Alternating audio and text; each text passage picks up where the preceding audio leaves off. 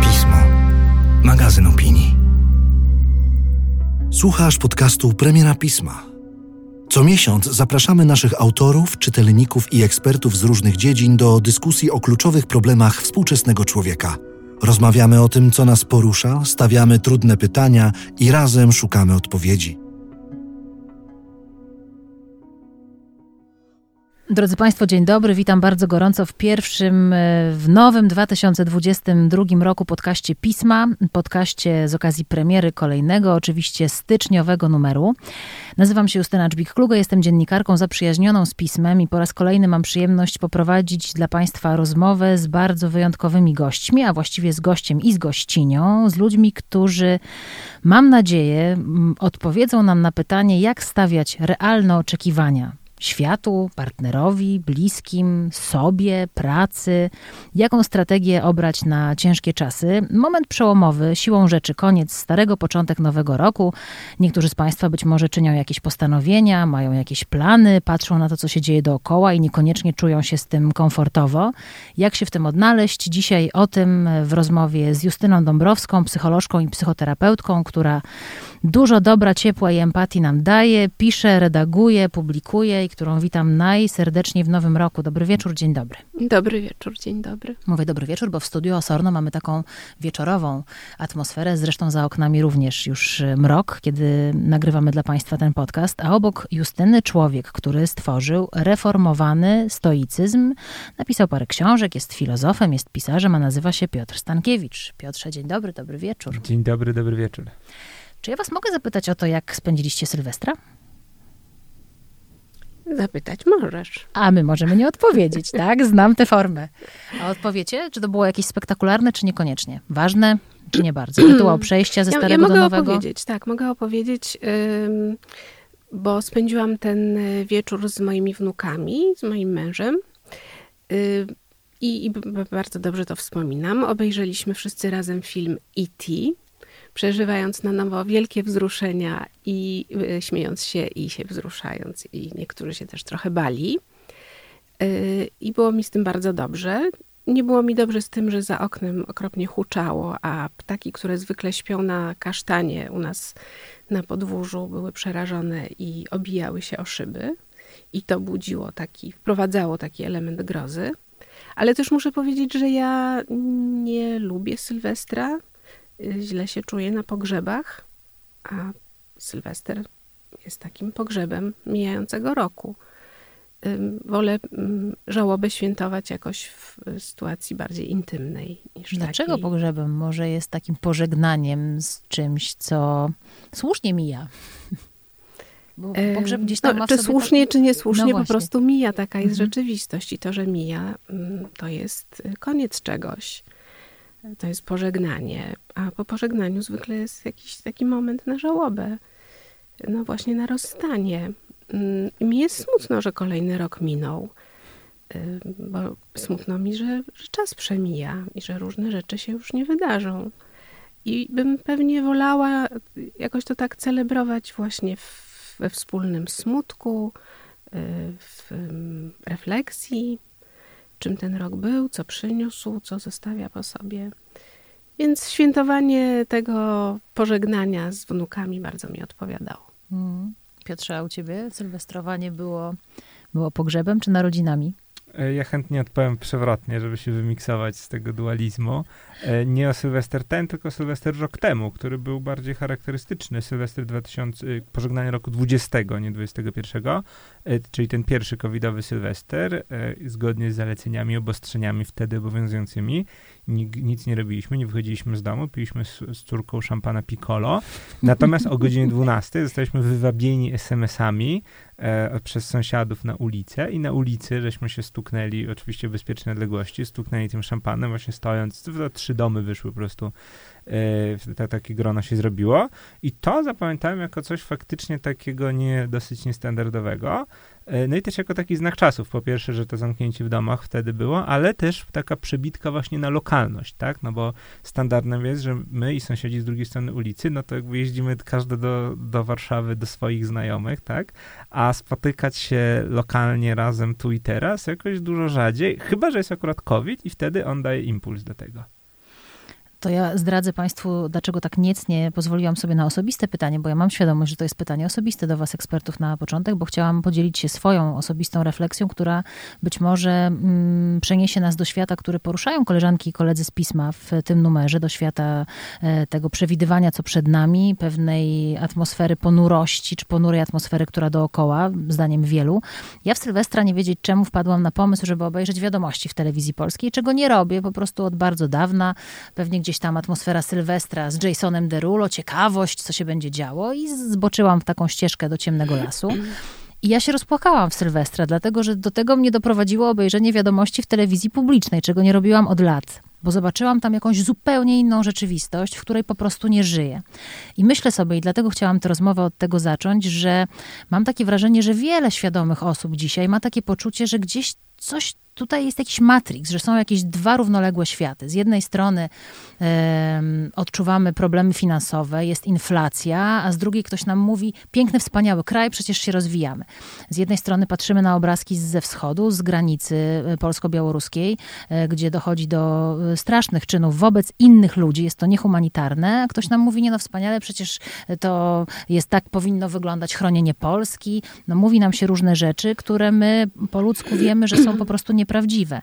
Mm, nie wiem, czy Państwo się ze mną zgodzą, mm, a jeśli tak, i też czy słyszycie takie głosy, to jak sobie w tym dualizmie niestety poradzić? Czy można wytworzyć jakiś trzeci świat?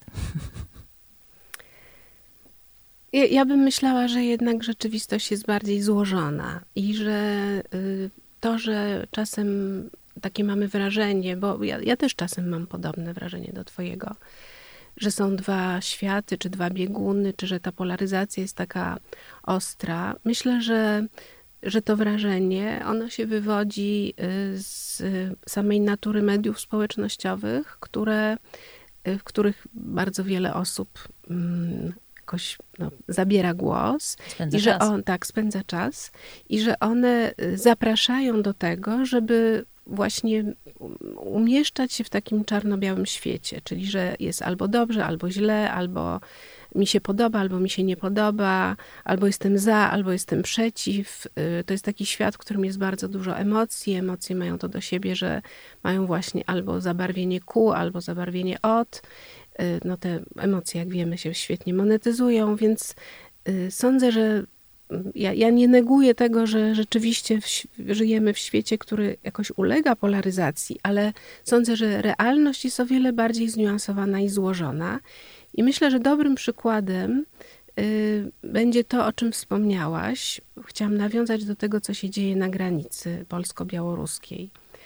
Y, że jak wnikniemy głębiej i poczytamy relacje ludzi, którzy tam mieszkają, to w tym właśnie, w tym w jaki sposób oni postrzegają y, to, co się tam dzieje, widać to zniuansowanie, czyli złożoność uczuć, to, że te uczucia są bardzo wymieszane, że z jednej strony można przeżywać właśnie lęk, niepokój, jakieś poczucie obcości, zagrożenia, a z drugiej strony mieć w sobie współczucie, potrzebę reakcji, potrzebę działania, czy przeciwdziałania przemocy, czy niezgodę na, na brutalność i że mm, no, oni są tam, można powiedzieć, na pierwszej linii frontu, prawda?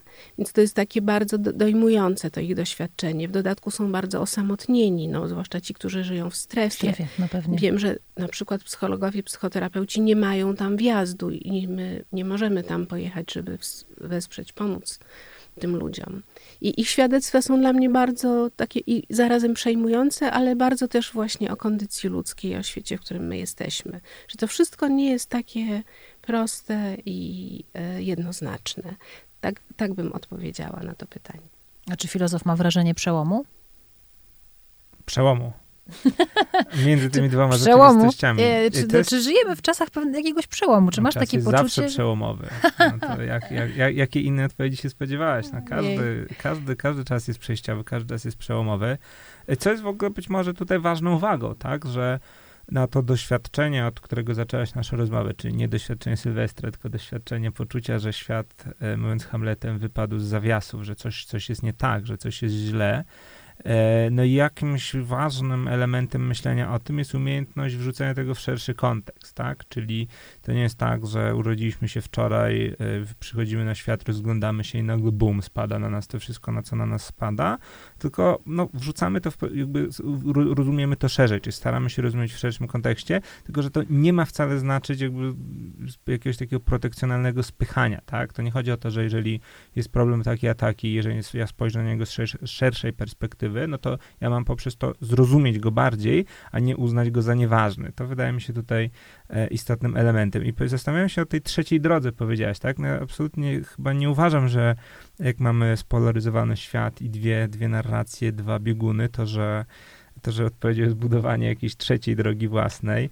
E, raczej odpowiedzią jest ta odpowiedź stoicka, tak? Jak wspomnieliśmy na początku, się zajmuję stoicyzmem.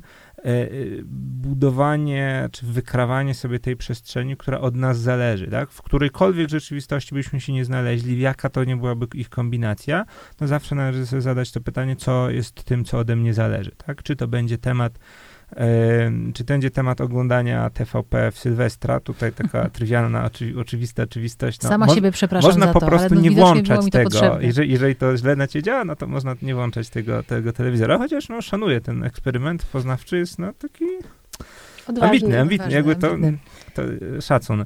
E, a na z drugiej strony no, granica e, czy, czy inne tematy, no to zawsze jest ten, jedno i to samo pytanie, tak? Co tutaj ode mnie zależy, tak? Ja na przykład dwa razy w chyba sierpniu i listopadzie jeździ, byłem, byłem na granicy, jeździłem tam. E, no i to jest, to jest zawsze to, tak? Próba zdefiniowania sobie tego, co jest w tym moje, tak? Co ode mnie zależy, na, na co ja mam tutaj wpływ. Oczywiście ten wpływ zawsze będzie dużo bardziej iluzoryczny niż, niż byśmy chcieli, tak? No bo nikt y, żadnym ruchem myśli, ani pstryknięciem palców nie zmieni sytuacji międzynarodowej, klimatu, ani, ani, ani decyzji politycznych. E, natomiast e, no, w każdej z tych przestrzeni można sobie wyszukać tą przestrzeń dla myślenia i działania, która, która, nad którą jakoś tam panujemy. Wydaje I to jest to, o co się... chodzi. I to jest zawsze pewien mhm. proces, pewien, pewien sposób robienia tego. Wydaje mi się, że to jest coraz trudniejsze, bo ja się tak spodziewałam, że pojawi się to zdanie o tym, że jest masa rzeczy, na które nie mamy wpływu. Mm i to zdanie się pojawia w różnych odsłonach, czy w modlitwie alkoholika słynnej, czy tutaj popkulturowo odwołam się do raperów, do Łony, który śpiewa o tym, że, czy rapuje o tym, że nie obchodzi nas to, na co nie mamy wpływu. Tylko zauważcie, jak dużo jest, jak wiele jest tych rzeczy, na które nie mamy wpływu, a które kuleją. I wydaje mi się, że to może być w jakiś sposób dołujące i trudne, i być może to jest właśnie y, krok w stronę naszego tematu dzisiejszego spotkania, czyli realne oczekiwania. Czy my w ogóle możemy czegoś oczekiwać? Ja bym, ja bym zaczęła może od tego, od, od takiej jeszcze cofnięcia się o mhm. krok i powiedzenia może o tym, że to pytanie o wpływ, ono znowu też jest w kontekście i mam taką obawę, że ono być może coraz częściej jest w kontekście kultury, która wymusza produktywność, efektywność, Y, zadaniowość, żeby w tym Excelu wszystko się tam szybko dopinało, dopinało świeciło na zielono i tak dalej. I że to jest iluzoryczne, choć myślę, że wielu z nas y, na jakimś etapie życia temu ulega i że warto to wziąć jakoś w nawias, się temu przyjrzeć trochę z dystansu i najpierw i zacząć od tego, zanim zaczniemy formułować oczekiwania, mhm. zacząć od uznania swojej bezradności ale wobec czego? Wobec... Y, no, wobec tego, wobec czego jesteśmy bezradni. Mhm. To znaczy, bezradność jest rzeczą ludzką. Czyli co wmówiono nam troszkę, że mamy za dużo tego wpływu, tak? Że wszystko możesz, tak? tak? Takie czasy. Tak. Od ciebie zależy twoje życie, Chcieć tak? to móc, Chcieć jesteś to móc, kowalem rok, swojego ja, losu. Ja tu, ja tu dorzucę, tak dynamizując trochę modlitwę alkoholika, tak? E, to jest jako znawca spraw nałogów, e, to jest pierwszy krok w tym, w 12 krokach, że uznaliśmy, że nie mamy kontroli nad swoim życiem, tak? To jest, to jest dokładnie to to jest kawałek naszego życia. Tak, wobec wielu, bardzo wielu rzeczy, nieskończonej ilości rzeczy jesteśmy bezradni. No, I to jest przykre to, uczucie. Że, że od nas, że, że, daliśmy sobie wmówić, że pozwoliliśmy sobie wpuścić się w taki kanał czasów, gdzie ci powiedziano, źle się czujesz, idziesz do lekarza. Psychicznie, psychoanalityk, weź wszystko naprawisz, weź się w garść, na wszystko masz wpływ. Tak. A teraz tutaj Justyna Dąbrowska mówi, nie masz wpływu. W jednym z badań, które wspominał ostatnio w godzinie filozofa Tomek Stawiszyński, okazuje się, że Polacy, 80% Polaków twierdzi, że jeśli się nie mylę, że w to, co w życiu się z nami dzieje, to zależy wyłącznie od nas. Że mi się wydaje to naprawdę bardzo iluzoryczne. Ja rozumiem, że no w takiej kulturze żyjemy, ale naprawdę wzięłabym to w nawias i uznałabym, e, i nie tylko, jeśli jest, nie, nie tylko mówimy o ludziach uzależnionych, też chcę to bardzo podkreślić. Myślę, że mówimy o nas wszystkich. Uznałabym moją bezsilność wobec bardzo wielu spraw. Bezsilność, bezradność. I to, nie, ja wiem, to nie jest przyjemne uczucie, ale ono jest elementem kondycji człowieka. Y, I mm, od tego bym zaczęła rozmowę o oczekiwaniach, czyli takiego remanentu. Tak, wiele, wiele rzeczy ode mnie nie zależy. To jest przykre, to jest y, czasami może być wiem, właśnie deprymujące, no, rozczarowujące. rozczarowujące. Tak, uznaj to, zobacz, że wiele rzeczy nie zależy od ciebie. A potem, jak już to uznasz, to potem możesz y, się zastanowić, okej, okay, ale co zależy ode mnie? I tutaj się powołam na, na rozmowę z Henrykiem Wójcem, który był dla mnie absolutnym mistrzem, yy, jeśli chodzi o działanie. On mówił: Słuchaj, nigdy nie wiesz, yy, co wyniknie z Twoich działań. Po prostu rób. Yy, no i ci się nawet ci się nie uda, no trudno, no to ci się nie uda to musisz to jakoś opłakać i przeżyć, i potem wstań i, i rób dalej, bo, bo nigdy nie wiesz, jaki mm, będzie efekt tych Twoich działań. To jest im jakoś bardzo bliskie. To znaczy, ja chcę to jasno powiedzieć, że ja nie apeluję o bierność i o wycofanie, tylko o taką równowagę, żeby zobaczyć. O tak, realne no, oczekiwania. No to jest realne właśnie, tak. To jest realne oczekiwanie wobec siebie. Wielu rzeczy nie mogę zrobić, ale mogę, ale mogę wpłacić na, na zbiórkę, żeby, żeby ktoś kupił koce termiczne, bo być może sama nie mogę mhm. pojechać do tego lasu w danym momencie, albo mogę wesprzeć kogoś, kto z tego lasu wrócił i jest, y, jest zdruzgotany i mogę swoją wiedzą psychoterapeutyczną i obecnością przytomnością mu służyć. Hmm, Justyna wspiera wiedzą psychoterapeutyczną, a czym nas wspierają filozofowie? Wspierają nas w tym odpuszczaniu i uznaniu, że nie mamy wpływu na, na wiele, Filozofowie zaskakująco wiele wspierają. tematów. Ja absolutnie tak rozumiem filozofię, zwłaszcza stoicyzm, jako właśnie hmm. wsparcie, czy pewien taką platformę do radzenia sobie z życiem. I tutaj absolutnie mamy punkt, myślę, wspólny. Co do tego, o czym, o czym mówimy, to dwie rzeczy chciałbym powiedzieć, ale ze wspólnym mianownikiem w podobną stronę idące. Po pierwsze, jak e, ciebie już słuchałem, jak zadawałeś to pytanie, e, to to miało takie dwa wymiary trochę, znaczy tam pobrzękiwał taki wymiar no, polityczno-społeczny, tak, znaczy żyjemy w Polsce w 22, 22 roku, mamy od 31 lat, czy jak tam liczyć, mamy system kapitalistyczny z takim mocnym neoliberalnym wydźwiękiem e, i jesteśmy wszyscy, czy przynajmniej nasze pokolenie, jesteśmy bardzo mocno nauczeni tego, że trzeba e, liczyć na siebie, że trzeba robić karierę, że wszystko zależy, wszystko, a jeżeli nie wszystko, to prawie wszystko, że zależy od ciebie, nie oglądaj się na państwo, nikt ci nic za darmo nie da e, i tak dalej, i tak dalej, i tak dalej. Jesteśmy, to, to, to jest e, a propos też mojej książki o tym, o, o, naszym pokoleniu, no to jest tak zostaliśmy wychowani. E, no i oczywiście to jest e, przesada, to jest pewien błąd, bo E, żaden człowiek nie jest samotną wyspą, nikt sobie nie jest w stanie sam ze wszystkim poradzić. No zawsze żyjemy w społeczeństwie, zawsze żyjemy w państwie, bez którego no, bylibyśmy E, no mówiąc krótko, zupełnie wojna wszystkich przeciwko wszystkim, tak? E, to, że tutaj przyjechaliśmy, że jest światło, że jest prąd, że w ogóle to społeczeństwo funkcjonuje, że tutaj, nie wiem, nie, ktoś nas nie napadnie, nie wywlecze nas z tego studia, no to jest wszystko organizacja społeczno-państwowa, i która nie, jest jakby ponad nami, poza nami, nie zależy od nas.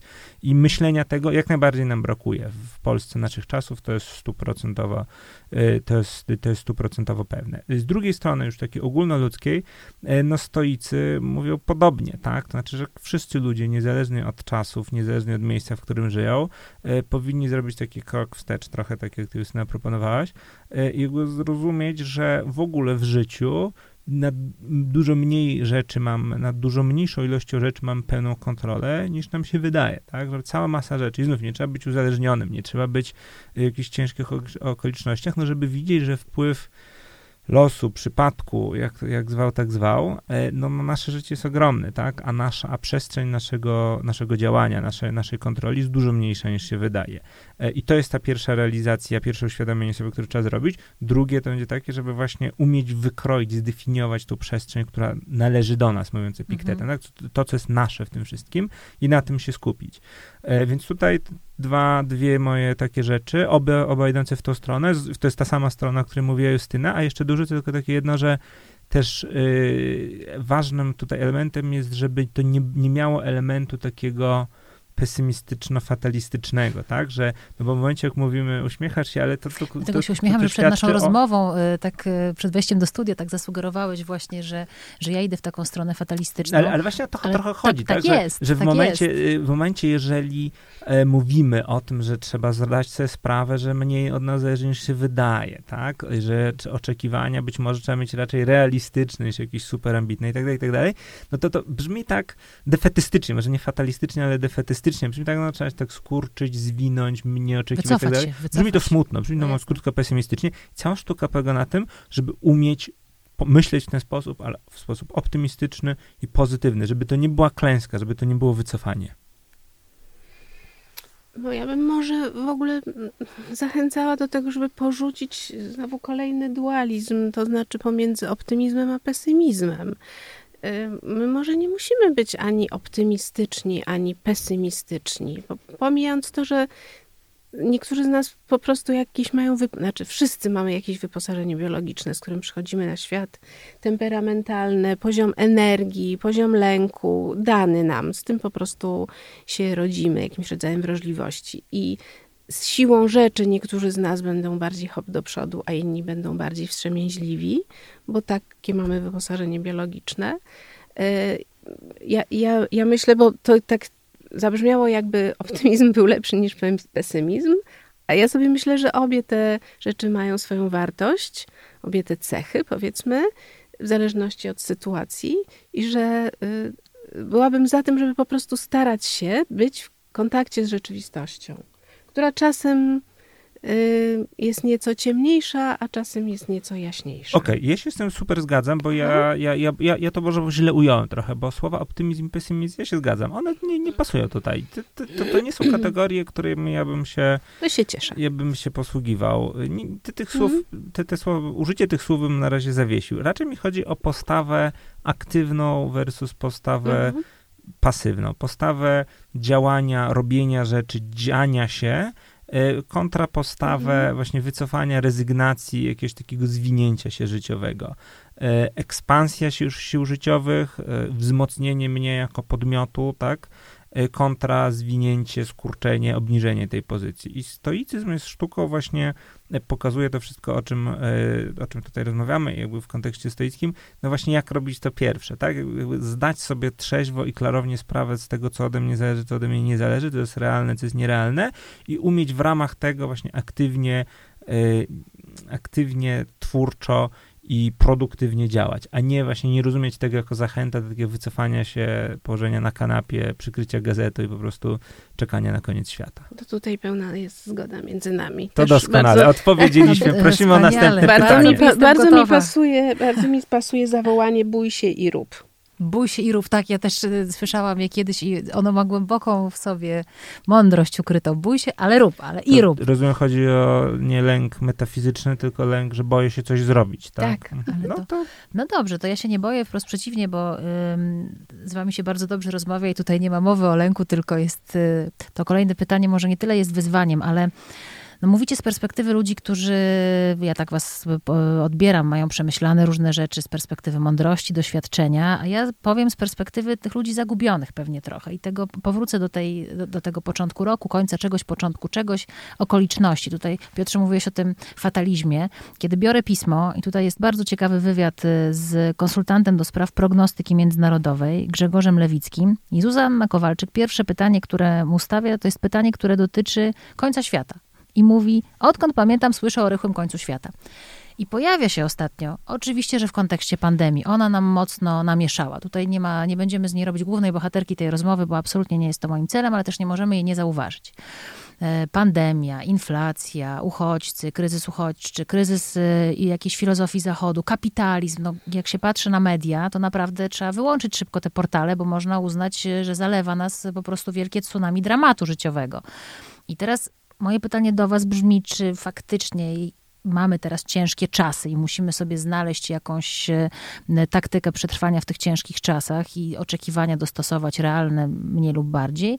Czy tak jak trochę powiedzieliście na początku, te ciężkie czasy są zawsze, albo nie ciężkie, zależy jak spojrzymy. Ja nie powiedziałem, i teraz mogę pierwsze odpowiedzieć, ja nie powiedziałem, że ciężkie czasy są zawsze, ja powiedziałem, że zawsze są przejściowe, czy zawsze się Dobra. wydaje przejściowe, Mhm. przełomowe, wyjątkowe, tak? No to my jesteśmy w wyjątkowym czasie, tak? No my jesteśmy głównymi aktorami tego całego wydarzenia, to o nas, o, o nas chodzi. Każdemu się to wydaje. działań. tak? Każdemu pokoleniu się to wydaje. Aha. Y, co do ym, tych końców świata, y, my jesteśmy, Justyna, w bardzo zbliżonym wieku i zwróć uwagę, że y, my żyliśmy już, my i na, no, nasze pokolenie, tak, pokolenie wyżył lat 80., żyliśmy już, uwaga, w dwóch tysiącleciach, w dwóch stuleciach i aż w pięciu dekadach różnych, a nie mamy jeszcze nawet 40 lat, prawda? I w tym czasie końców świata faktycznie się trochę miało wydarzyć, tak? Rok 89, no gigantyczny przełom.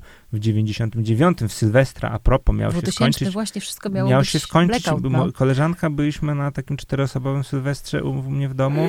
Yy, koleżanka z liceum przyszła z paralizatorem, bo tata jej dał, gdyby miały być jakieś zamieszki z powodu tego baga milenijnego. Patrzcie, teraz jak się z tego śmiejemy. Teraz się z tego śmieję, czy w ogóle nie pamiętamy tego. Miał się skończyć w 2012, bo kalendarz Majów, tak? Yy, niektórzy wieszczyli, że wejście Unii, do, do Unii Europejskiej to będzie koniec świata. No, Tylko na- Lehman Brothers i kryzys finansowy Y, też, dwa tak? który w Polsce trochę jakby mniej Tak. oddziałał, ale na naszych zachodnich rówieśników jak najbardziej. To jest z kolei rok 2008, więc paradoksalnie my jako pokolenie y, no nie, nie, nie widzieliśmy wojny na, w Polsce odpukać, nie, nie doświadczyliśmy żadnej tego typu katastrofy, ale jakby się zastanowić, to już tych takich momentów mocno przełomowych, quasi końców świata albo i bez quasi, no już parę było, prawda? I to jest bardzo ciekawe doświadczenie. Yy, oczywiście pandemia tutaj wchodzi w ten, w, te, w ten rytm końców świata. E, Justyna, a propos końców świata, to oczywiście, że chciałabym cię zapytać o twoje bogate doświadczenia psychoterapeutyczne.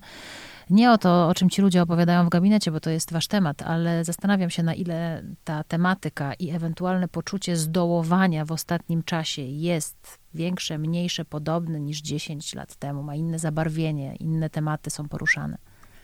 Yy, To, to, to ciekawe pytanie, dzięki. Oczywiście nie będę mówić o tym, o czym pacjentki mi mówią w gabinecie. To jest objęte zasadą poufności i w żadnym wypadku tym nie chcę się dzielić, ale mogę powiedzieć tak trochę mm, patrząc z lotu ptaka na to, co się wy- wydarza w gabinecie przez ostatnie lata, że widzę zmianę. Yy, Kilka zmian widzę. Ym, Widzę, jak rzeczywistość społeczno-polityczna wchodzi do gabinetu. Na przykład ja pracuję z kobietami w okresie okołoporodowym i z problemami, które dotyczą tego okresu. Ciąża, trudny poród, y, trudność w nawiązaniu relacji z dzieckiem.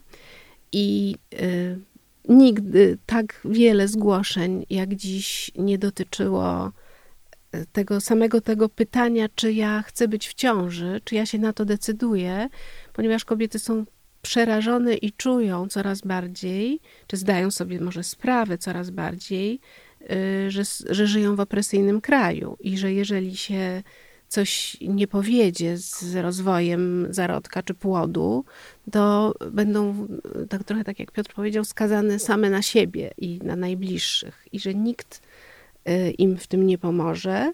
Niektóre to przeżywają jako groźbę tortur. Y, No lęk o i- życie to nawet może być przecież. i że tak, że, mo, że mogą zapłacić cenę życia. Więc to jest temat, który absolutnie y, bar, bardzo mocno się pojawi, zaczął pojawiać w gabinecie. A drugi temat, jest ich więcej, ale chcę jeszcze powiedzieć o drugim y, istotnym, to jest katastrofa klimatyczna. To znaczy pojawia się y, taki mm, lęk y, przed tym, czego doświadczą moje dzieci. Y, I pytanie, co ja mogę zrobić w tej sprawie. I tu rzeczywiście bardzo trudno jest na odpowiedź, prawda? Bo tutaj nikt, jeżeli tutaj nie ma, nie ma absolutnie żadnego prostego na to rozwiązania.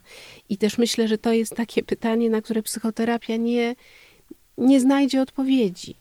Można próbować kogoś wesprzeć, żeby się poczuł silniejszy, żeby mógł sobie jakoś lepiej radzić z tym lękiem, ale sam lęk nie minie, bo on jest bardzo realny, bo realnie stajemy wobec, wobec katastrofy klimatycznej, wobec danych, które nam przedstawiają naukowcy bardzo jasno i od których no, nie sposób odwracać oczu. Hmm.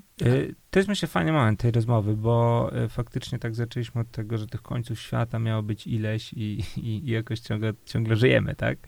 Albo tak dalej. Ta, ten okres ostatnich dwóch lat, e, czyli to, ten okres pandemiczny, on się faktycznie różni od tych pozostałych końców świata, które się nie spełniły. E, tym, że e, ja, że jest poczucie, przy, że, że, jest poczucie przytłoczenia. Jak był ten kryzys 20 lat temu, że miał być milenijny bug, mhm. komputery miały się popsuć, to była raczej taka trochę no nie wiem, ciekawostka to może za mało to miało wymiar stricte technologiczny, tak? Y, cechą charakterystyczną tego, co się dzieje wokół pandemii jest to, że jest to wielowymiarowe, tak? Że każda, że to oddziałuje na każdą część życia i jesteśmy atakowani ze wszystkich stron naraz. A człowiek jest, człowiek jest tak skonstruowany, że dopóki ten atak przychodzi z jednej strony albo z dwóch, ona jest jakoś tam w miarę określona, no to można z tym dealować. Natomiast w momencie, jak wszystko nagle zaczyna się rozpadać, a w ostrzejszych momentach y, no, tej, tej korona sinusoidy przy lockdownach i tak dalej, no to jest właśnie to doświadczenie, że nagle wszystko się rozłazi i, i atak mm -hmm. przychodzi z każdej strony tak. i to jest psychologicznie bardzo, bardzo trudne, no bo wtedy czujemy to właśnie poczucie opresji, że nie, nie mamy nawet dokąd się zwrócić, nie mamy żadnej... Nawet lasy że, nam zamknęli. Nawet no, lasy no zamknęli, tak. nie mamy żadnej bezpiecznej przestrzeni i to jest, i to trochę różni od tych poprzednich końców świata, tak? Jak był kryzys ekonomiczny, no, no to nie, nie zarażaliśmy się przynajmniej wirusami, tak? Teraz jest wszystko naraz i to jest I to jest, e, i to jest ten problem, to jest to poczucie przytłoczenia. E, to jest jedna rzecz. Druga, no, że od korona kryzysu, od, od pandemii nie da się abstrahować, tak? To znaczy, znów, jeżeli kryzys dotyka jakiegoś jednego wycinka rzeczywistości albo pewnej określonej grupy, no to wtedy reszta, której to nie dotyczy, no może po prostu udawać, że tego nie ma i po prostu mieć w nosie. E, natomiast koronawirus ma to do siebie i to, co się dzieje w ostatnich dwóch latach, no, że naprawdę trudno jest od tego abstrahować. Niektórzy oczywiście próbują, tam uważają, że, że nie ma wymyślone i tak dalej, natomiast jest to bardzo trudne, bo to atakuje naprawdę ze wszystkich stron, podważa wszystkie zasady życia społecznego i w tym sensie jest jakoś wyjątkowe i w tym sensie jest, w tym sensie jest trudne. Powiedziałaś już Jeszcze bym powiedziała, jeszcze chcę ja dodać tylko, chciałam zapytać też, e, że, ten wątek że, ten, że, że, że, to, co się dzieje wokół pandemii Aha. pokazuje jeszcze dwie istotne cechy nas jako ludzi, e, takie, które były, myślę, niedoszacowane, czyli współzależność i kruchość. I znowu, i współzależność, i kruchość jakoś nie wpisują się w taki neoliberalny porządek, gdzie każdy ma być właśnie tym kowalem własnego losu, man. niezależny, mm -hmm. samorządny i w ogóle wszystko robi sam. I, I kruchość też w to się nie wpisuje, bo przecież jesteśmy silni i sobie ze wszystkim poradzimy. A tymczasem, no właśnie, pandemia pokazała bardzo mocno, jak bardzo siebie nawzajem potrzebujemy niezależnie czy jesteśmy człowiekiem 70, plus, czy jesteśmy przedszkolakiem, który cierpi z powodu izolacji od swoich rówieśników, czy jesteśmy nastolatkiem, któremu zabroniono wychodzić na ulicę bez rodziców, e, podczas gdy esencją jego życia jest życie społeczne. Więc ona bardzo pokazała, jak jesteśmy niezwykle zależni od siebie nawzajem, jak relacje są istotne, jak one jednak nas karmią. Jesteśmy po prostu społecznymi stworzeniami. Delikatnymi, tak jak mówisz, kruchymi. I, i kruchymi. I to też, y, myślę, że to jest też bardzo no, takie jasne i klarowne. To jeszcze o to cię chciałam zapytać, zamykając ten wątek gabinetu i tematów gabinetowych. Powiedziałaś, że sprawy społeczno-polityczne weszły do gabinetu, pewne poczucie lęku u kobiet, a pandemia weszła do gabinetu. Masz też takie, i jeżeli pewnie weszła, co z nią weszło? Tak Ona weszła w taki sposób przede wszystkim, że myśmy się na jakiś czas przenieśli hmm. do tak zwanego online'u. Y, psychoanalitycy się przenieśli do online'u. Wyobrażasz to sobie? Wyobrażam. Y, co jest absolutną rewolucją w psychoanalizie. Ja pracuję psychodynamicznie, ja pracuję face to face, siedzimy sobie naprzeciwko siebie w fotelach, nigdy nikogo nie kładłam na kozytce, ale mm, dla mnie też to była kolosalna zmiana, że ja mogłam widzieć tylko twarz mojej pacjentki i nie miałam kontaktu z tym, co się dzieje na poziomie niewerbalnym, ale też, że nie dzieliłyśmy wspólnego pomieszczenia ale też, że nie było tej y, takiej pielgrzymki na terapię, która okazuje się niezwykle ważna dla pacjentów i pacjentek, że się jedzie do tego gabinetu, że się tam siada. O tym, że o tym się porozmawia. Że się potem jest w tej relacji, potem się wychodzi, wraca się do domu czy do pracy, jest czas na przemyślenie, tylko wpadały te osoby, które przychodzą na sesję, wpadały, zamykały się w łazience, bo tylko tam można było mieć chwilę spokoju, albo wpadały z jednej czynności w drugą. Że pandemia też w tym sensie bardzo zaingerowała w proces terapeutyczny. To miało też swoje dobre strony, że na przykład mogłam zobaczyć trochę jak mieszka moja pacjentka. Moja pacjentka mogła zobaczyć też trochę mojego domu, no rzecz wcześniej absolutnie niespotykana, prawda, w relacji terapeutycznej. A tutaj nie dało się tego uniknąć, więc w tym sensie yy, można powiedzieć, że to jest jakaś rewolucja. Hmm. Powiedziałeś Piotrze coś takiego a propos tej rewolucji, czy tego tego przejściowego, wyjątkowego y, czasu, stanu, w którym jesteśmy, czyli pandemii, że to jest y, y, no, trochę inny kryzys niż te, które znamy, inny taki moment przełomowy.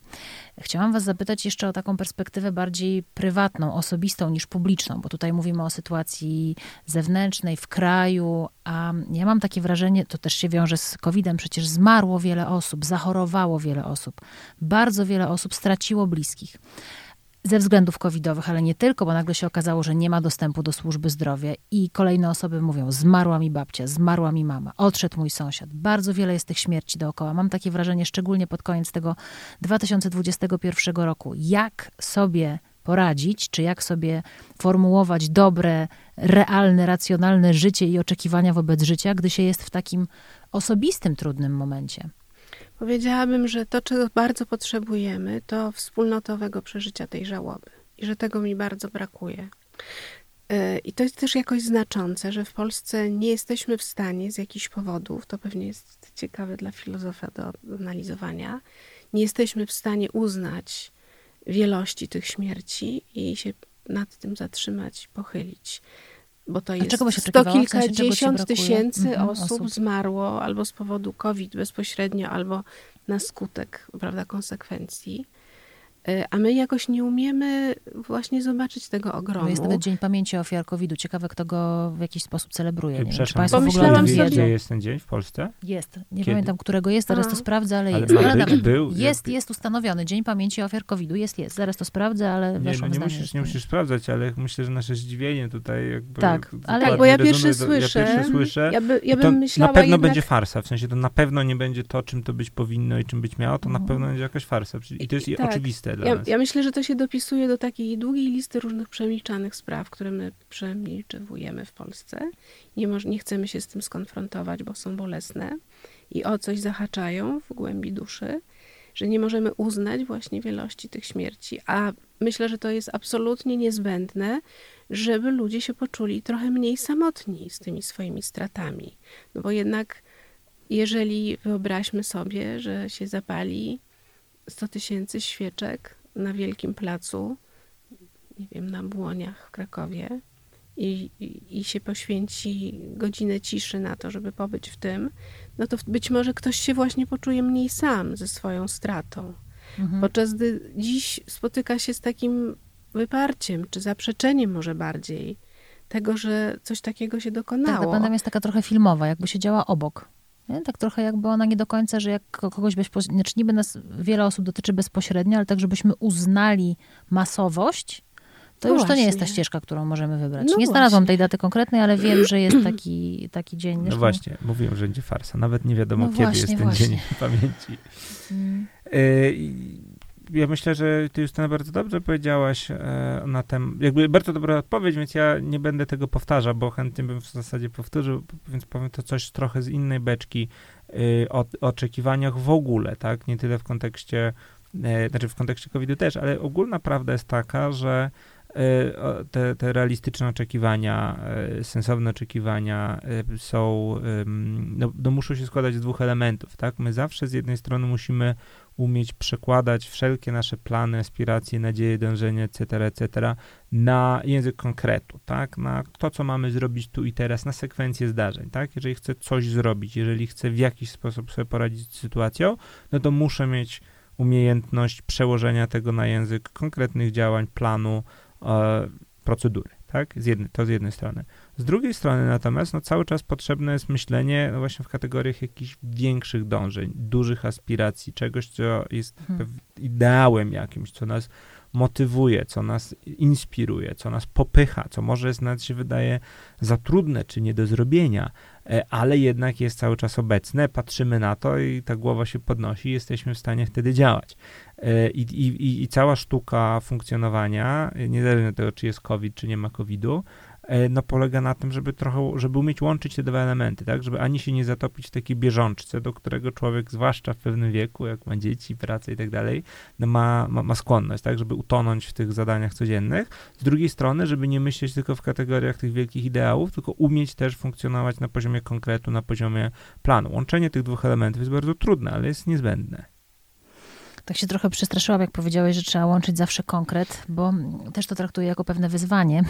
Nie zawsze ma się siłę na pewien konkret, czy na, na, na, na określenie. Znaczy fajnie by było mieć, ale po- potem rzeczywiście zauważyłeś tę codzienność, która nas dopada, taką pospolitość, która skrzeczy. To wiadomo, każdy w, życiu miał albo dłuższy, albo krótszy moment zauważenia tego.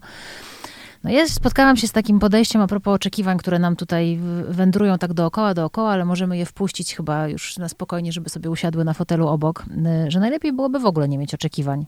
Żyć bez oczekiwań. Ale ja wiem, czy to takie dobre życie. Mm, Co to za życie bez oczekiwań? Mo, można próbować, bo to jest takie mm, trochę buddyjskie podejście, tak, że to co masz, to co masz to jest ta chwila obecna i to jest właściwie jedyne czym dysponujesz.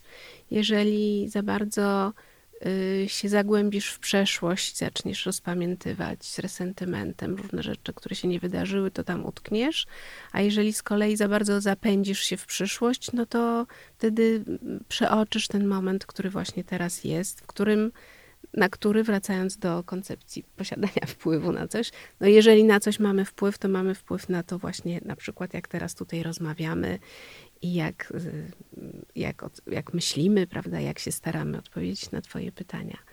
Mm, Więc w tym sensie myślę, że rzeczywiście ten, y, ta chwila obecna jest niezwykle drogocenna i mm, pewnie warto byłoby jakoś uważać na to, żeby oczekiwania, plany, aspiracje, marzenia nie przekreśliły tego, co się dzieje w tej chwili. Żebyśmy nie przeoczyli, tak?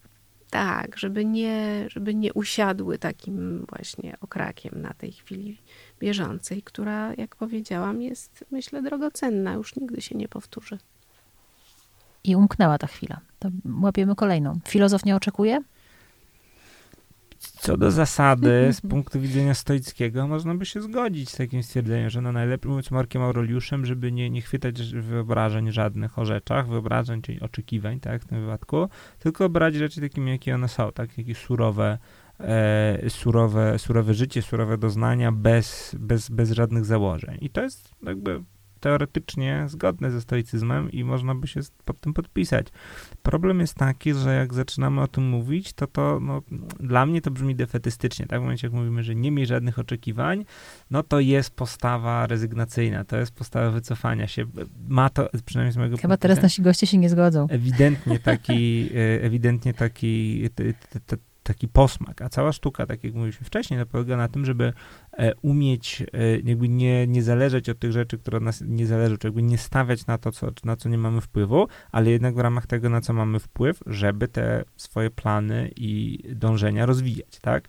E, I to jest tutaj trudne, tak? Okej, na poziomie teoretycznym można by się zgodzić, że, żeby nie mieć nadmiernych oczekiwań, czy nierealistycznych oczekiwań, no ale nie może to prowadzić do właśnie wycofania, do rezygnacji z życia, bo nie o to w tym wszystkim, e, nie o to w tym wszystkim chodzi. A da się nie Może to jest oczekiwać, kwestia ale... właśnie, może to jest Aha. kwestia różnicy wieku między nami, no bo No ja to jednak możliwe. jestem, tak, jednak jestem y, o wiele starsza. Nieznacznie starsza.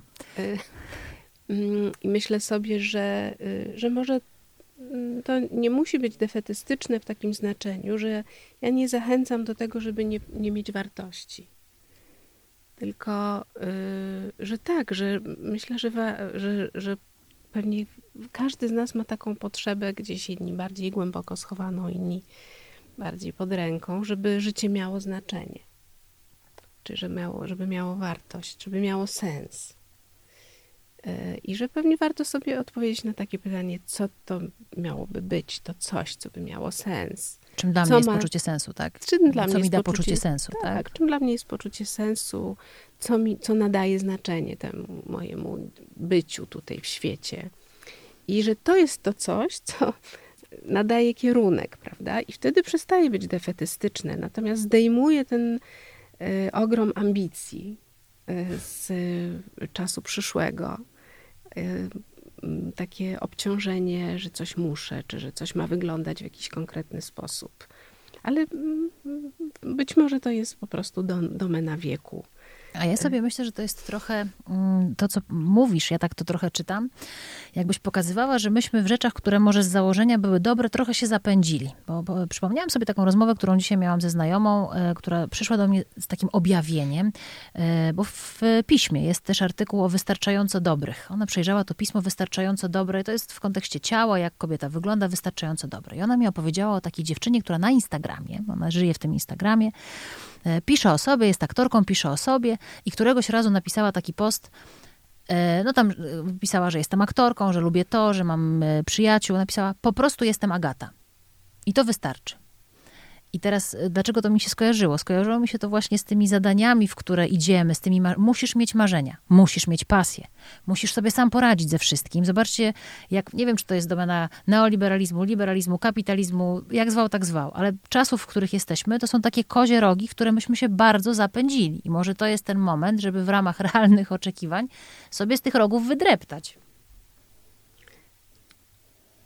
Dlaczego, dlaczego patrzycie na siebie?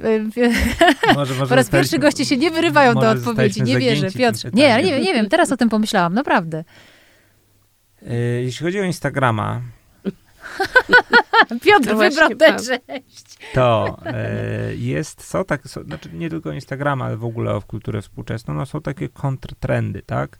E, Kontrtrendy to znaczy tak. ludzie, którzy właśnie w, odróżniając się, programowo odróżniając się od tej, od tej kultury sukcesizmu, kultury zwycięstwa, kultury bogactwa, kultury najlepszych osiągnięć, programowo właśnie piszą o rzeczach drobnych, małych, rzeczach, które są jakieś takie średnie, tak? Nawet na Instagramie kiedyś był profil Average Life Goals, tak? Czyli właśnie moje cele, na przykład, że nie, nie że wyjadę na Malediwy, tylko że wyjadę w Bieszczady. Nie, że będę miał tam jakieś super auto, tylko tam, nie wiem, kupię sobie Trabanta albo whatever, tak? I Jakby i, i wrzucanie Dostosowane do rzeczywistości. Tak, dokładnie. nazwijmy. Mhm. E, I to jest coś, z czym ja się, ja się mega identyfikuję, tak? Znaczy, to jest bardzo ważne. Znów, nie dlatego, żeby nie mieć marzeń dużych, żeby nie chcieć wyjechać na koniec świata, czy żeby jakby obcinać sobie te aspiracje, nie o to chodzi. Chodzi o to, że właśnie na poziomie kultury, tak? E, No, świat jako wola i przedstawienie, tytuł książki Schopenhauera, na, na, na, na poziomie przedstawienia, na poziomie tego, czym żyje współczesna kultura, jak sobie otworzymy tego Instagrama, e, no to jesteśmy zalani jednak no, kulturą no, niefajną, tak? 95% tego kontentu, no to jest właśnie kult. E, ty, wiem, że jest w piśmie, ty nie czytałem jeszcze tego tekstu o wystarczająco dobrym kobiecym ciele.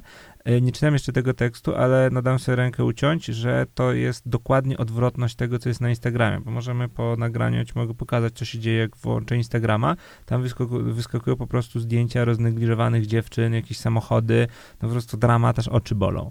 E, jest na poziomie właśnie przedstawienia, na poziomie kultury problem, że żyjemy w takim świecie winner takes all, w świecie najlepszych osiągnięć, najdroższych zegarków, najlepszych piłkarzy i tak dalej, i jesteśmy jakoś tak bardzo, no to zajmuje nieproporcjonalnie dużą część miejsca. I to znów, nie chodzi o to, żeby nie, żeby mały chłopiec nie marzył, że zostanie Lewandowskim. Znaczy, w sumie może nie powinien, ale jakby nie chodzi o to, żeby ucinać te marzenia, tylko chodzi o to, żeby zwrócić uwagę na tą dysproporcję, tak? Z tysiąca dzieciaków kopiących piłkę, Realnie. jeden zostaje, nie. Lewandowskim, ale jakimś tam Mhm. hajtą zostaje. Natomiast jeżeli spojrzymy na media, no to 80% kontentu zajmuje ten jeden hajto, czy ten jeden Lewandowski, a całe, całej reszty prawie nie ma, tak? I to jest ten problem, że to jest dysproporcja. Normalni ludzie, normalnie wyglądające kobiety, normalne wszystko w mediach, w kulturze, w przekazie, no powinno, i tutaj jakby ja stoicko bardzo to też ws- wspieram, no powinno zajmować należne miejsce, tak? No, czyli powinno, to większość tej krzywej Gaussa powinno obejmować, tak?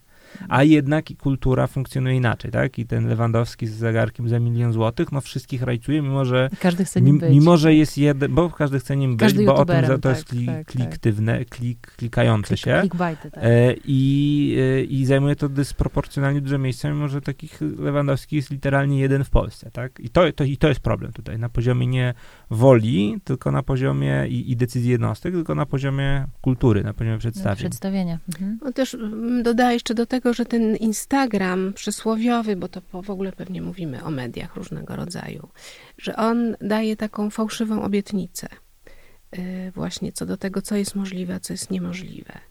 Wpisując się w taką bardzo narcystyczną kulturę, która mówi, no właśnie, że ma, możesz być idealny, możesz mieć idealne ciało, możesz mieć idealną rodzinę, możesz mieć idealne dzieci. I znowu wracając do gabinetu, to y, zdarza mi się słyszeć kobiety, które mówią, że rzeczywiście myślały, że to tak będzie wyglądać.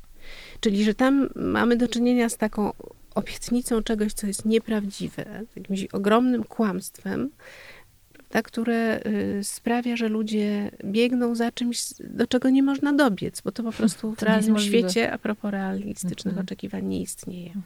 E, Ja, jeżeli mogę, to tutaj dwie Pewnie. konkretne rzeczy. a Jedna, może dwie.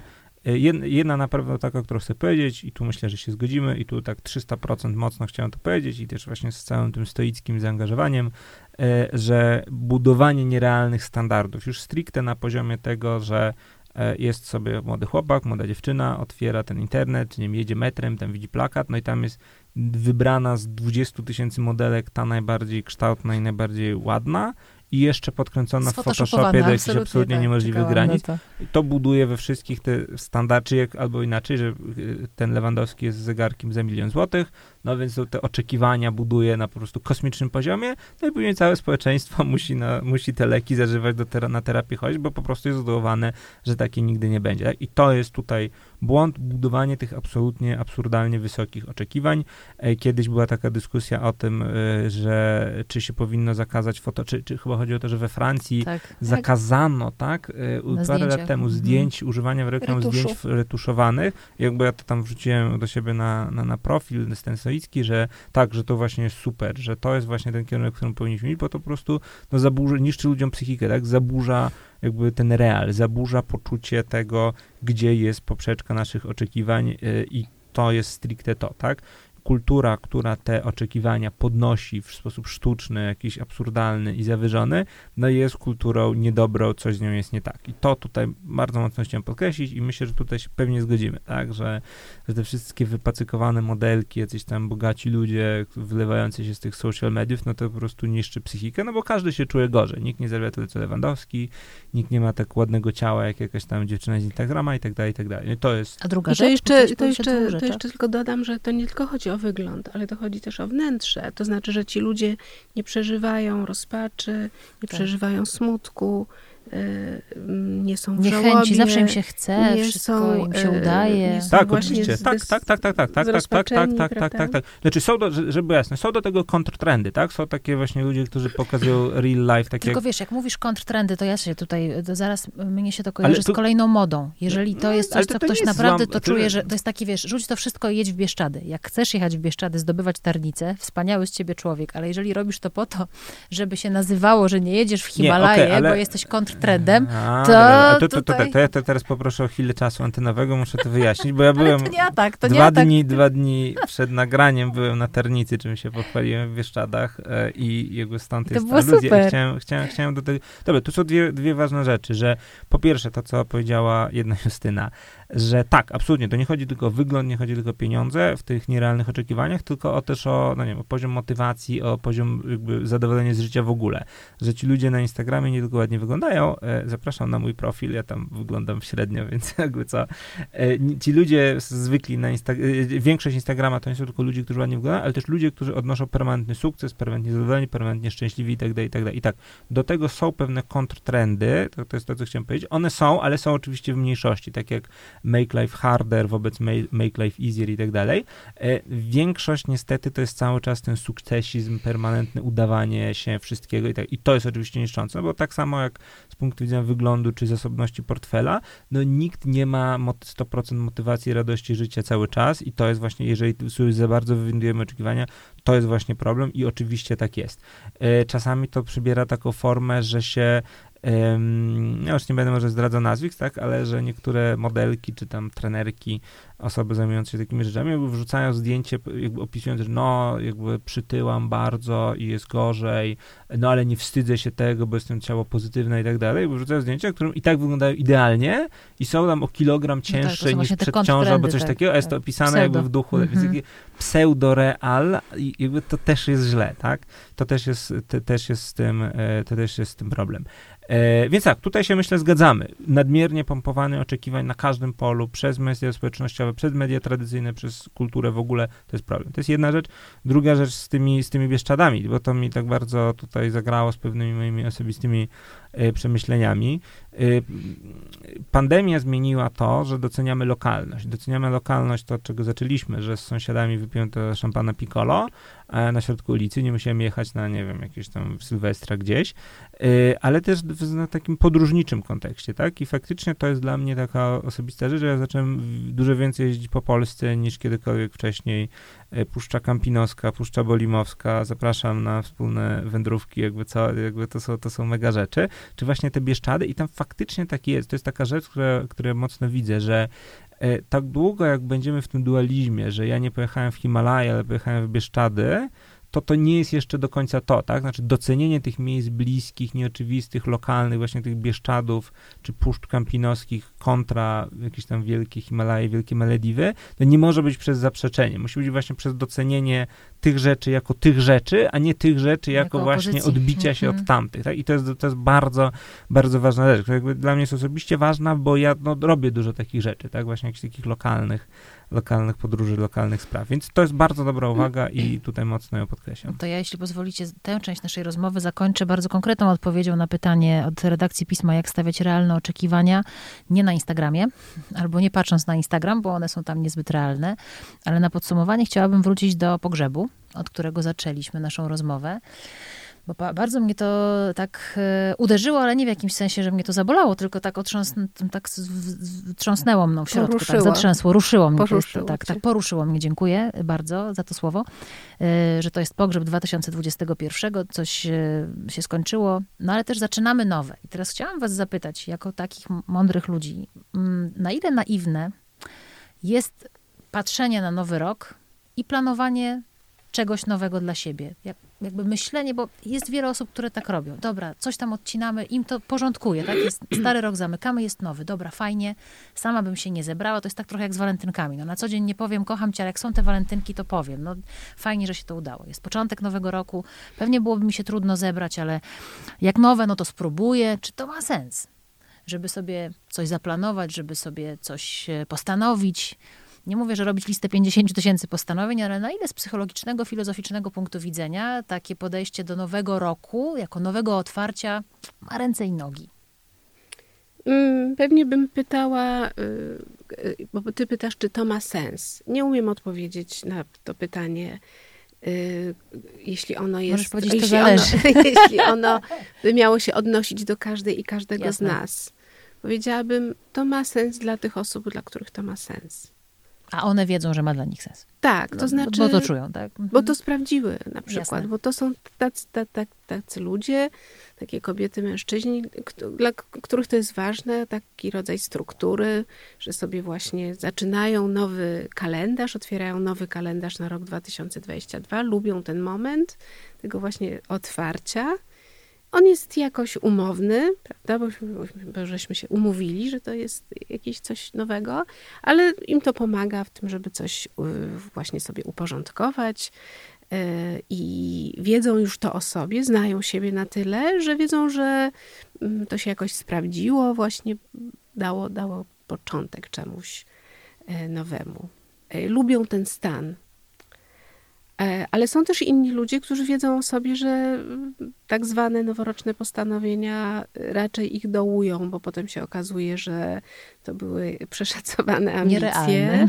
że to było właśnie jakoś nierealistyczne i że raczej potem było przykro widzieć, że to się jakoś nie udało i że to nie jest droga dla nich do tego, żeby się poczuć lepiej, tylko jakiś muszą szukać innej drogi. Więc tak bym odpowiedziała, że ci, którzy wiedzą, że to ma sens, to to, to, to robią i im to służy, a innym to może tylko dodawać jakiejś mitręgi i być zupełnie niepotrzebne. A Sokrates siadał z e, kartką, kiedy był nowy rok i sobie planował coś na nowy rok?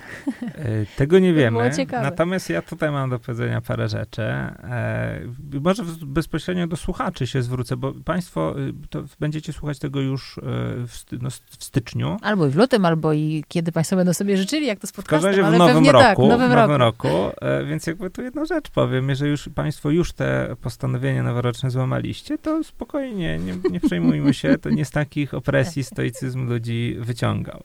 To jest jedna rzecz. Druga rzecz jest taka, że ja oczywiście, ja, ja tutaj bardziej optymistycznie podchodzę, tak? Znaczy ja uważam, że jak najbardziej ma to sens i, i, i te postanowienia, o ile mają ręce i nogi, są realistyczne i tak dalej, to może mogą dużo zmienić. E, Ja bym ich nie nazywał postanowieniami, tylko bym nazywał je decyzjami, bo zwróćcie uwagę, że już tak pojęciowo samo słowo postanowienie zawiera w sobie takie coś, że no można złamać. Wątpliwość. A jak E, podejmę decyzję, to nawet nie, nie wiadomo, jak to nazwać. Tak? No nie złamie się decyzji. Jakby decyzja jest taka bardziej solidna, bardziej jakby, bardziej nas, y, bardziej nas wkorzenia, tak? Y, Natomiast to też jest, ja, ja bym też powiedział, że te postanowienia czy decyzje noworoczne, one nie muszą być 1 stycznia, tak? To każdy dzień jest równie dobry na to, tak? No, każdy dzień, jak to się mówi, jest początkiem całej reszty twojego życia e, i ze stoickiego punktu widzenia, no jakby jest ta teraźniejszość, którą tylko kontrolujemy, no i przyszłość, która jest przed nami, że będzie 1 stycznia, czy 18 grudnia, czy jakakolwiek inna data, no to to jest, jeżeli mamy w sobie tą moc i wolę, żeby zmienić swoje życie, to powinniśmy to zrobić. I co więcej, powinniśmy ją szukać, tak? I, I powinniśmy jej szukać, żeby ona była, żeby to nowe życie, żeby w to nowe życie wchodzić i żeby, żeby być lepsi, tak? Żeby, że- żeby wchodzić na te nowe poziomy, nowe rejestry, czy jak to tam, e, czy jak to tam nazwać. E, no, czy to się zdanie w styczniu, czy to się stanie w lipcu, no to już jest drugorzędne. E, Natomiast a propos oczywiście tego łamania i tych porażek, no, jasne, zgadzam się, jeżeli, jeżeli ktoś myśli, że, jeżeli rozumiemy w kategoriach, że ogólnie to nie zastanawia się nad swoim życiem, ale raz na rok jest tam, piszą na Facebooku, czy Instagramie, czy, czy na Twitchu, mówią o tym, że teraz jest nowy rok, no to trzeba jakieś postanowienia mieć. Ja tam zrobię jakieś postanowienia już 2 stycznia i tego, no, to nie ma, no to jest jakby, ma to wymiar humorystyczno-rozrywkowy, no nie ma to żadnego oczywiście sensu. E, natomiast e, jeżeli się, ja, ja bym powiedział raczej tak, jest w ogóle jakąś trochę naiwnością, żeby oczekiwać, że od pierwszego postanowienia już to nasze życie się zmieni, tak? Jest ten żart, e, że mm, kojarzycie pewnie, że e, że jestem wielkim mistrzem, jestem bardzo dobry w rzucaniu palenia, bo robiłem to już 17 razy, tak? No to jest to funkcjonuje jako dowcip, jako żart, natomiast jak się zastanowić głębiej, no to to nie do końca jest żart, tak? No bo skąd właściwie oczekiwanie, że te postanowienia noworoczne, czy rzucenie palenia, jakaś wielka decyzja, wielka jakaś rzecz, zmiana w życiu, uda się za pierwszym razem? No to jest właściwie taka trochę pycha, tak? No jakby nikt nie jest na tyle dobry, żeby rzucić palenie, czy nie wiem, alkoholu za, za, za pierwszym razem. Właściwie, no to być może jest w tym głęboka mądrość, tak? Że, no okej, 17 razy, trochę dużo, no ale ileś razy się nie udawało, no jestem w tym coraz lepszy, no i za 18, jak nie za 18 razem, to za 19 zaskoczy, tak? Może właśnie też potrzeba praktyki w tych postanowieniach i decyzjach. Tak bym odpowiedział. Ja bym jeszcze może dodała, y, że koniec roku i początek roku, czy właśnie na jakieś nowe otwarcie, może jest dobrą okazją do tego, żeby sobie zadawać pytania nie tyle o postanowienia, co o potrzeby. Czyli takie pytanie, y, czego ja właściwie potrzebuję w tym momencie życia? Czego mi brakuje w tym momencie życia? Co mnie najbardziej frustruje? I jak ja sobie odpowiem, no jest taka przestrzeń właśnie, bo jest mniej pracy, jest trochę takiego luźnego czasu, można Bieszczady pojechać idąc sobie w górach, zadawać sobie to pytanie, ale czego ja potrzebuję do tego, żeby, mm, żeby mieć poczucie, że to moje życie jest nieco bardziej satysfakcjonujące, czy ma nieco więcej sensu? Że to jest istotne pytanie i myślę sobie, że często, nader często sobie go nie zadajemy. a Mm. może Y, warto. No ale to graniczy z tym, w zasadzie łączy się z tym realistycznością tych oczekiwań, tak? No bo to jest O to właśnie podstawowa chciałam sprawa, was zapytać po tej naszej godzinie rozmowy. Wszelkie postanowienia, decyzje, czy one będą 1 stycznia, czy do 18 lipca, czy kiedykolwiek, no muszą być realistyczne, tak? Jeżeli ja sobie założę, że z dniem 1 stycznia zmienię swoje życie o 380, 180 stopni na pięciu frontach naraz, rzucę palenie, picie, będę biegał, zarabiał więcej w ogóle, no to na pewno to się nie uda i tylko się zdołuje, dokładnie tak jest. Dlatego powinny być właśnie realistyczne. No i cała sztuka oczywiście jest tak, żeby je dobrać, e, dobrać do swoich, do, do swoich realiów. E, ale też warto pamiętać, że, że cel, nawet jeżeli, jeżeli cel jest ambitny, no to nawet spełnienie go w połowie też już dużo daje, prawda? Zwłaszcza jeżeli mówimy o no, takich rzeczach jak poprawianie życia. Można półmaraton, a nie maraton tak od razu. Znaczy Albo... ja bym przede wszystkim, y, jeżeli już mówimy o takich konkretach, to ja bym właśnie myślę, ja bym nie myślał w kategoriach maratonu, tak? Bo to od razu coś Tylko takiego, o, że przebiegnę parę- w tym roku maraton, tak, tak? tak, to są Ale to, tak to jest jakby sobie- zły cel. Moi, to, to, jest w ogóle jakby nie tyle za wysoko postawione, Mhm. że półmaraton, ćwierćmaraton, to, to w ogóle jakby w złe, ze, złej, ze złej półki wzięty cel. Celem powinno być, i tu jakby stricte po stoicku, tak? Może co, czy zależy ode mnie, czy przebiegnę maraton? No nie zależy ode mnie, czy uda mi się przebiec maraton w 2022 roku, dlatego, że no nie wiem, potknę się, nie, nie doprowadzę się do tej formy, złamię nogę, będę miał kontuzję, nie dobiegnę, to, to wszystko rzeczy ode mnie niezależne. Natomiast zależy ode mnie, żeby zbudować no, sensowniejszy cel. I takim celem mogło być na przykład zacząć regularnie biegać. To jest dobry cel, a nie maraton, chyba że jestem zawodowym sportowcem, tak? Ale jakby zacząć, regu- zacząć regularnie biegać, no to jest, czy uprawiać jakiś sport, to jest ewidentnie cel, który jest dobrze sformułowany, który można sobie dobrać do swojego poziomu, do swojej kondycji, do, jakby dopasować do siebie e, i który jest realną zmianą życia, a nie jakimś wielkim projektem, że przebiegnę maraton i później znowu, nie wiem, się roztyję albo w ogóle przestanę biegać. Tak jakby, Odhaczyłem to- maraton i to- wszystko nie, ale, ale dokładnie, to, to nie jest śmieszne, to, to, to, to jest głęboka w tym Mhm. treść, tak? Głęboka, głęboka prawda. Budowanie, e, z punktu widzenia stoickiego, budowanie postanowień noworocznych wokół takich jakby jednostkowych, dużych zdarzeń, tak jak mówiłem, musimy umieć wypośrodkować. No musi być coś, co nas inspiruje, musi być coś, co, co, co, co, co daje nam power, co daje nam drive'a, ale z drugiej strony ważna jest ta praktyka, tak? Jakby dużo ważniejsze od tego, czy ja przebiegnę ten maraton, czy nie przebiegnę, no jest to, czy będę faktycznie trzy razy w tygodniu chodził biegać, tak? A czy, czy wykorzystam to do tego, żeby ten maraton przebiec, no to, to, to już jest trzeciorzędny tak naprawdę. No to tutaj mimochodem właściwie y, Piotr już podpowiedział, czy odpowiedział, od, y, odpowiedziałeś na to pytanie, jak stawiać realne oczekiwania, bo to przecież wszystko, o czym mówisz, jest właśnie o tym. Justyna, z twojej perspektywy, tak po tej naszej godzinie rozmowy, jak stawiać realne oczekiwania? E, Ja, ja bym postulowała, żeby mm, poznać siebie. Wiem, że to brzmi jakoś tak banalnie, ale że mm, one są wynikiem tego, na ile siebie dobrze znamy i na ile z sobą jesteśmy w dobrym kontakcie, siebie rozumiemy. Bo jak nie jesteśmy, to nie postawimy realnych, tak? Za bardzo. Mhm. bo nie wiemy, gdzie ta realność jest. I od tego bym, od tego bym zaczynała. Żeby najpierw zobaczyć, jak jest, gdzie ja jestem, kim ja jestem, co się ze mną dzieje, właśnie czego ja potrzebuję, jaką jestem osobą, jakie mam ograniczenia, co mogę, a czego nie mogę, kim ja jestem. Mnie się wydaje, że to jest bardzo dobre. No ja się oczywiście zgadzam, jeżeli nie będzie, jeżeli te oczekiwania, postanowienia, decyzje, plany nie będą dobrane do tego, jak, jacy jesteśmy, no to nie będą realistyczne, będą po prostu nonsensowne, tak? No, od nas zależy, my po stoicku... Tak, chcę, chcę powiedzieć Mhm. tylko, że wiesz, że jak siebie dobrze znamy, to w jakiś naturalny sposób, w momencie, kiedy dobrze siebie znasz i masz ze sobą dobrą relację, że jesteś w jakiejś przyjaźni ze sobą, to w sposób, można powiedzieć, naturalny te różne ym, marzenia, dążenia, oczekiwania, cele, jakkolwiek to Przychodzą. nazwiemy, że one się Mhm. pojawiają. Tak? Bo po prostu jak masz dobrą ze sobą relację, no to w tym dialogu samemu ze sobą po prostu się coś wyłania. I wiesz, że to tak, chciałbym to zrobić, to spróbuję to I choć brzmi to po prostu jak betka, kiedy Justyna o tym mówi, to jest to sztuka życia właściwie. Dla wielu to jest duża droga życiowa, żeby właśnie do tego tak wydawałoby się prostego mechanizmu dojść. Tak sobie pomyślałam, że pogadam z koleżankami i kolegami z Pisma, żebyśmy, mieliśmy okazję spotkać się w tym gronie przy okazji premiery Pisma, żeby była okazja przy okazji jakiegoś takiego zewnętrznego, dodatkowego podcastu dla Pisma, bo miałabym dla was jeszcze parę tematów do pogadania i bardzo byłabym ciekawa, ciekawa, gdzie byście się nie zgadzali, bo dzisiaj tego zgadzania trochę było, ale myślę, że moglibyśmy pójść też takimi ścieżkami ciekawego starcia intelektualnego, więc zobaczymy, co z tego A będzie. to zupełna niespodzianka, bo my się przecież nie znamy. Na Nie początek znamy. z mojej 2022 perspektywy nie jest to roku. niespodzianka, bo jednak e, jakby psychoterapia e, i stoicyzm mają bardzo dużo ze sobą wspólnego, tak? To przecież było, ja, znaczy, było jasne od początku, tak, że nikt z nas nie powie, najważniejsze w życiu to zaplanuj, czy kupisz sobie Mercedesa, tak? Jakby, no to, to było Ale jasne. padło to nie- zdanie i teraz powinniśmy wyciąć je po Wyciąć prostu do lidu tego podcastu. Stankiewicz, najważniejsze w życiu, że kupisz sobie po prostu I- i- Mercedesa. Znajdziemy jakieś takie tak kompromitujące jedno zdanie Justynie i też je tak działają wytniemy. media społecznościowe, tak, że się wycina, znaczy media społecznościowe, no,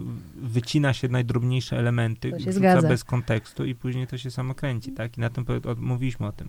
Tak działają w ogóle dzisiaj media, takie masowe. Na szczęście pismo jest takim medium myślącym i dla ludzi myślących, więc nic tu nie wytniemy, drodzy Państwo. Nie będzie żadnej manipulacji, będzie czysta rozmowa, która e, się dzisiaj odbyła, za którą Wam bardzo dziękuję. I naprawdę mam nadzieję do następnego razu. Oby Dzięki się udało. wielkie. 2022 dopiero się zaczął, więc pewnie będzie okazja, żeby stworzyć jakieś takie sytuacje rozmowowe. Dziękuję serdecznie za zaproszenie. Państwa wszystkich zapraszam na mojego newslettera o stoicyzmie na piotrstankiewicz.pl. E, dziękuję ślicznie za zaproszenie i za super rozmowę z Wami. Ja także bardzo dziękuję. Justyna Dąbrowska, psycholożka i psychoterapeutka z Laboratorium Psychoedukacji i Piotr Stankiewicz, e, twórca filozofii reformowanego stoicyzmu. Justyna Dżbik-Kluge dziękuję i życzę Państwu takiego 2022 roku, jaki sobie wymyślicie.